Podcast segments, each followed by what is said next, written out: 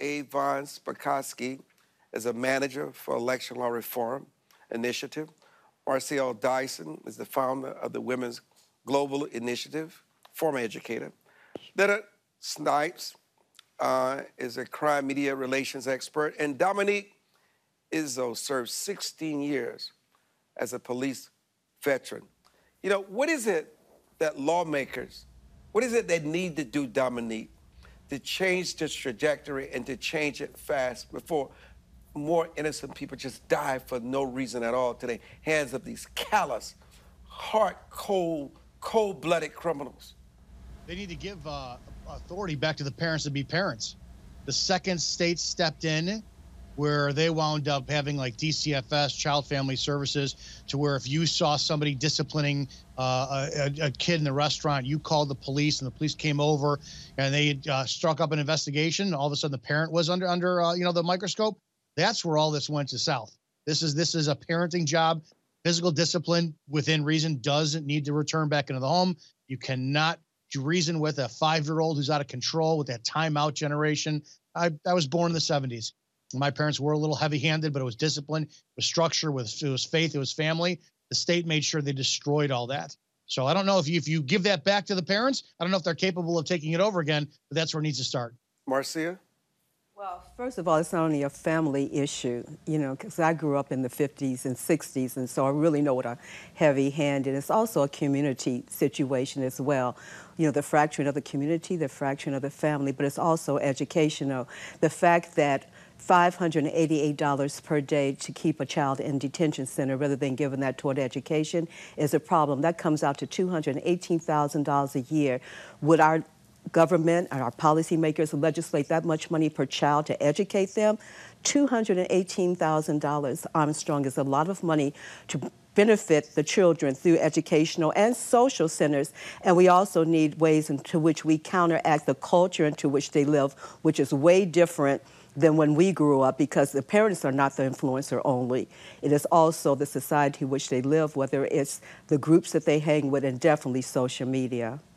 You know, Leonard, these kids are different, though. They don't fear law enforcement. You know, I watch videos mm-hmm. where these kids walk into a grocery store and a law enforcement officer's at the counter taking care of his business for his family, and they go to reach to grab his gun because they need a gun for whatever they need it for. And this guy's wearing a badge, and, and I, am watching it. They, they, they disrespect law enforcement. They don't respect the authority. They have no fear of being shot. Is it that they have no fear of being shot? Or is it they're just high and don't realize what they're doing at the time? How much are these drugs impacting this behavior? I mean, it's just brazen. Well, it's drugs, it's mental health. Um, look, 90% of the offenders that I've talked to within the correctional system, they come from horrific backgrounds. They come from backgrounds where they were abused, both sexually, violently. Uh, many have brain damage. Many have just ills from being mistreated as children. Uh, our parents today do not know how to raise children. Uh, the, one of the biggest uh, decreases that we've ever had in crime per research is when nurses and social workers went in and taught parents how to be parents. Uh, so we have a huge problem with the fact that our kids are being abused. They're being abused by their parents, they're being abused by their families, and they're being abused by their communities. When you come up with no social structure whatsoever, when you come up with no love, um, when you don't read to your child, when you don't hug your child, well, how? What do we expect when they grow up that way? And again, the overwhelming majority of the offenders that I've talked to, this is what they describe as their upbringing. You talk to female offenders, and the majority will tell you that they were sexually abused as children. So we have a huge problem in terms of just raising our kids and being sure that parents know how to raise our children. That is 90% of the problem that we are currently experiencing. No, Hans, if you go back 20 or 25 years ago, these kids had the same complaints. You had the same issues. You look at the media, you look at what Ronald Reagan was fighting, you look at what's going on in the 60s and the 70s. These, these issues are not new, but these kids are different. The, the, the, the, the way they have no fear of the consequences is something we have not seen in recent memory. Well, that's in fact the, the biggest problem is uh, they don't see any consequences from their misbehavior. And part of the reason for that is, as you know, in the last few years, uh, there's been this movement of these progressive, I actually call them rogue prosecutors, who've been elected in cities across the country uh, Boston, New York, uh, Los Angeles, San Francisco, uh, Chicago, Philadelphia they don't believe in prosecuting crimes. Um, the, the rogue prosecutor, Alvin Bragg, who came into Manhattan, said uh, misdemeanor crimes, well, we're not going to prosecute them. And about half of the felonies um, that are committed in the city, he also said, we're not going to prosecute them. And what's the result been? Huge increases in crimes in those cities. And the thing for people to remember is uh, the crime issue is hyper localized. You could live in a safe state, but if you live in one of these cities with these rogue prosecutors, uh, you're going to be in the middle of a crime wave coming up. You know, Dominique, you're listening to this conversation, um, and I, I, and I know um, as a, someone who's dealt with this firsthand, you have a very unique perspective on this. But I can't help but think about how the two kids, one, one in the car driving and the other shooting the video, and this 60-year-old uh, law enforcement was on the bike, and the other kid with the video say, run him over, using expletives, say, run him over. Ran him over, laughed at him, joked about it, parted about it, and then they were arrested. I mean, to just know that you've killed a law enforcement officer, to know what happens when you violate the, the, the code blue. I mean, they just, I mean, it was just to watching that to see how do you get to the point where you just think that you can just kill a police officer? If you get to that point with that mindset, what will you do to anybody else? Everyone, including you, all of your guests laid out the perfect a petri dish for what we have to with today's kids. You talked about drugs. Your other guest talked about education system. And there's no love in the household, and there's no uh, there's no accountability in the courts. We saw that all the time. The felony approval system was we used to call it felony denial because we knew we would never get anybody uh, that we arrested prosecuted. So if you take that, and then you take a generation that is always on their phone being desensitized you know the the the argument over the years about the video games right that's you got people saying video games don't cause the problems.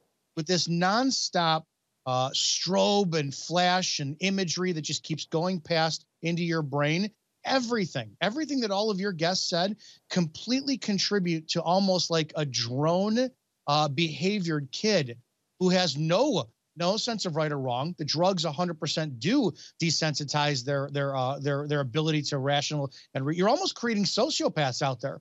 So everything that all of your guests said they all come together and they culminate, and you're making a breed of kids out there that has no morals. They have no morals, and it's going to keep going. Are they animals? No, because animals have a purpose of hierarchy. They're not animals. Their their behavior isn't even animalistic because the animal uh, the animal kingdom per they have purpose, uh, even if it's uh, jockeying for the position of who's leading the pack. So no, that's not Marcia, fair to It, I felt something from you when I referred to them as whether they're animals or not. They behave like the animal kingdom. No. The animal kingdom doesn't kill that way. No, they're not animals. What I, what I think their behavior might seem animalistic, but these are children. And as uh, the other guests said, that when you look at the petri dish of everything that we have said that sort of culminates into who they are now, it's even worse for them because when during COVID, I'm at the Richard Wright Charter School and we have Zoom classes and I would talk to the students. They seem to be doing well, but then when you were one-on-one, they were isolating their homes. Their parents may have had mental problems. There was sexual abuse in some of the homes. So this kind of deteriorates the moral fabric right in the womb, which is called the home in our community. That's why I said we need community engagement. Certain things we'll never be able able to legislate. You know we have all this. No. we have it. yeah, we do. We uh, yeah, we really do. Kids. But there's other factors too that I, you know, we could talk about later. let me tell you, in the public schools. let me take, let me take a yeah, take break. A, take a break. What? I'm sorry. We have all this. These kids are not slowing down their killing. No, I'm not saying they're slowing they're down, but we, we let's talk about therapy, why. We have all the help. We spend all the money. We put them through all the kind of psychosis that they need to go through. And guess what? They're getting worse. I think what is often overlooked in crime is that the lingering impact it has on families. for such a long time. Sometimes when brothers go to jail, the sister, the little sister, has no one else at home to care for them. Sometimes they're put in foster care. When the father's placed in jail, sometimes they're just left all alone. And we don't talk enough about the lingering impact of crime. And we want to discuss that with you today, Sure. U.S. Attorney Barron. We don't talk enough about it. All day, day, almost every day, out of our office comes a press release.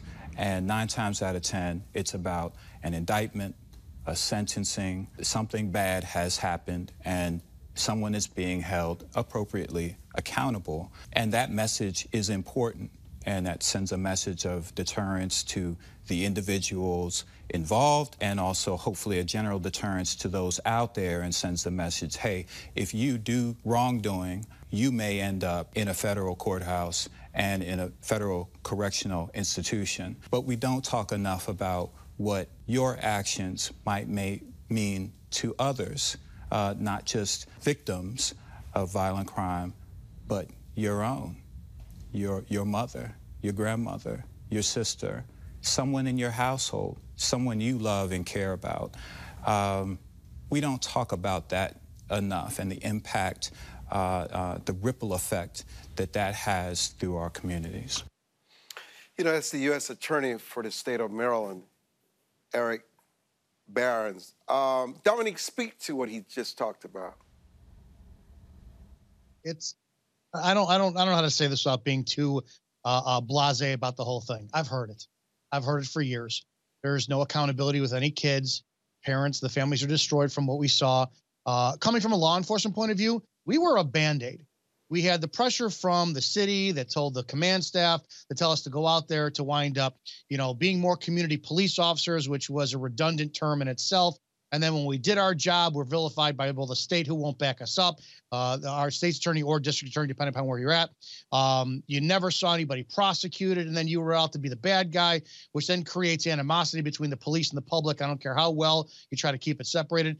I've heard the political rhetoric over and over and over again. So to be honest, when they say their talking points, I tune out because I've yet to see, I've yet to see anybody in a position that's there for the state to actually care and help the families that are out there. So to be honest, it's to me what they're saying. It's just it's all talk. Yeah, but under his, under his watch, he's reduced crime by 20% in the state of Maryland. You can't argue with the facts.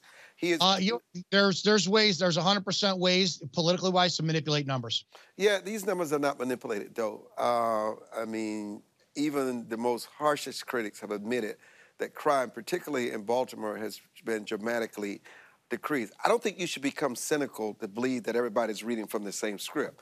There are people out there who really care and has a conscience and want to get this crime under control, and they're willing to take to take tough measures to do so. Dominique. You're you're there's the Democrat cities, and again, I'm pinning this on Democrats because I'm from the Chicago area. I worked in Lake County, just north of Chicago, but we still had the residual that bled over from from them. There's no money in a solution, and it doesn't matter how much of an idealist you are. I ran for sheriff for Cook County. Doesn't matter how great your ideas are, how well you come in for the people. The powers that be will always prevent the righteous from uh, serving the community. So again, I am. I'm very burnt out, very disheartened. But, but then And, again, uh, then again, the governor of Maryland, Wes Moore, has given his U.S. attorney more resources and money than any other state U.S. attorney in the entire United States. They've put the funds and the money there, and they've given them the backbone to get serious about getting this crime under control. as long as they're prosecuting, as long as they're upholding, as long as the cops are allowed to do their job, then that's great. That's not common, and I would love to see that spread throughout the country, but you just don't see it. Hans? Well, well, in fact, on that particular issue, look, uh, well, that may be Maryland, but in the District of Columbia, a report recently came out saying that the U.S. Attorney there dismisses 60% of the cases brought to him by police officers. So he's not prosecuting the majority of crimes there. The um, uh, uh, prosecuting attorney for the district that deals with juvenile crimes has a policy that no matter what you do as a juvenile, you will not be sent to prison. Uh, they universally uh, just send kids home again. And you talk to any police officer there, and they'll tell you. No matter how many times they arrest a juvenile for a crime, they're out the very next day. Let me ask there's you. No, there's no punishment. Let me ask you a controversial question. Sure. Uh, if these kids, if these juveniles were white and not black, would the U.S. attorney take a different position? Is it about they believe because these kids are brown and because they run these major cities and they look like them, they don't want to get into this thing called mass incarceration, putting our little brown boys in jail. And yet, uh, uh, you look at a place like Maryland where you have 6.1 million residents and only 15,000 people commit the crime, and about 300 of them commit the most crimes repeated and repeated. Do you think race plays a role in this? Look, I, I don't know what. The, oh yeah, yeah, yeah. No, Just tell I, me. Tell, no, I don't know what the motivation is. I do know that the uh, the rogue prosecutors in these major cities, they're being they're coming out of this school that is teaching them that we have mass incarceration, that our entire system is, is systematically racist, and that our prisons should be emptied. I mean, that's what's being taught uh, in the law schools, and that's where they come out of. But look, people are getting so tired of this in San Francisco, you know, which is one of the most liberal cities in the country. Uh, folks there are so tired of this that last year they actually recalled the, the very liberal prosecutor there because he was refusing to actually prosecute crimes. And that's the kind of reaction we need in other places too. Leonard? Percent increase in violent crime per the United States Department of Justice that just came out last week through the National Crime Victimization Survey. Armstrong and Guest, that is the biggest percentage increase in violent crime I've ever heard in my decades, decades of studying crime and justice in the United States, a 44% increase. I could go on about women uh, and their rate of victimization, men in terms of their rate of victimization, uh, record fear of crime in the United States. Uh, you know, we have an enormous problem. I mean, the largest increase in violent crime in this country's history, to my knowledge, has just been produced by the National Crime Victimization Survey. Now, there are other data, there's other data that basically says crime is decreasing, but at the moment, per the U.S. Department of Justice, that is this country's official statistic. That there's been a 44% increase in violent crime and a huge increase in serious violent crime.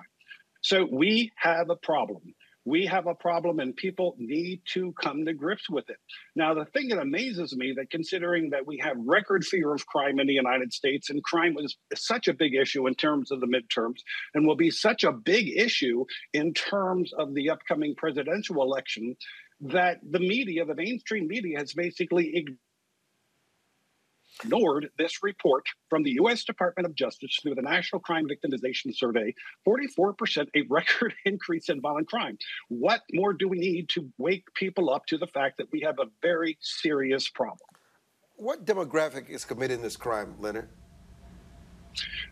As I've said before, the great majority of the people who are arrested in this country are not African American. The great majority of the people uh, who are in jail are not African American. The great majority of people who are in prison are not African American.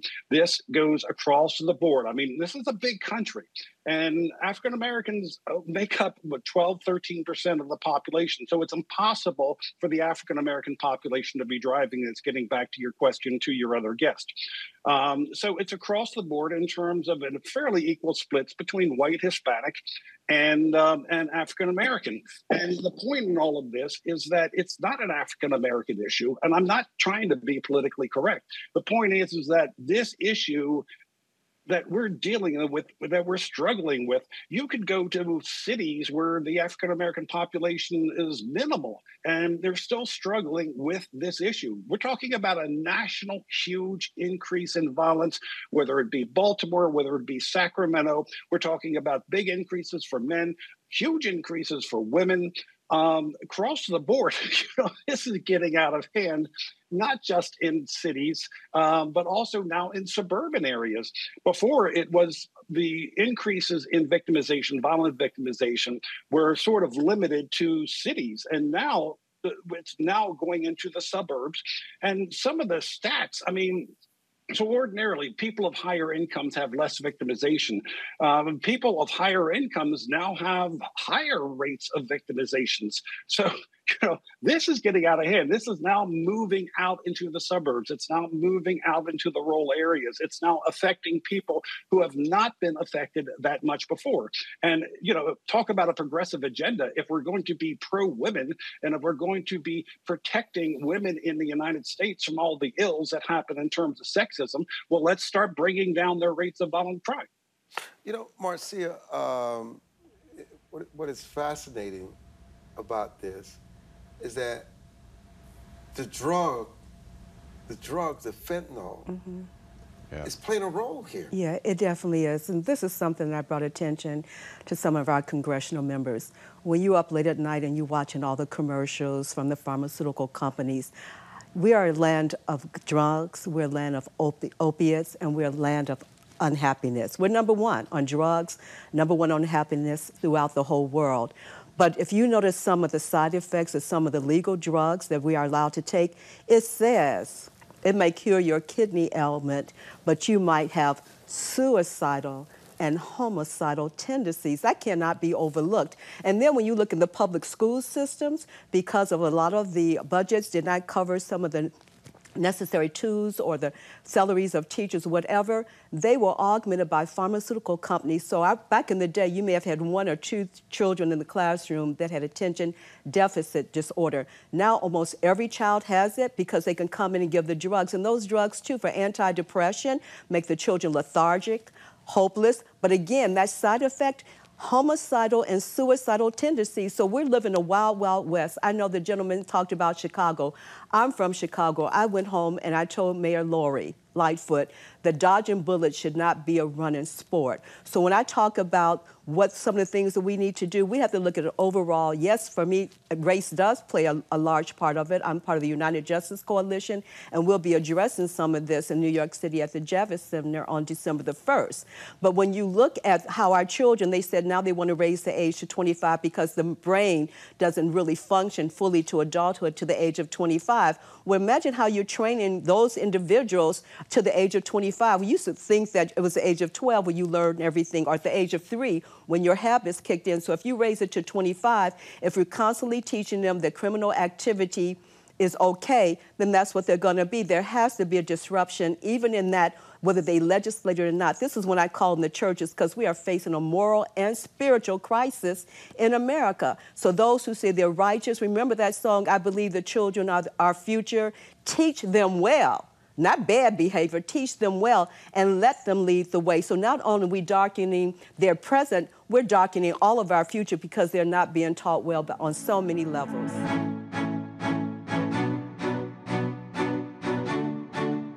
Thank you for listening to this week's episode.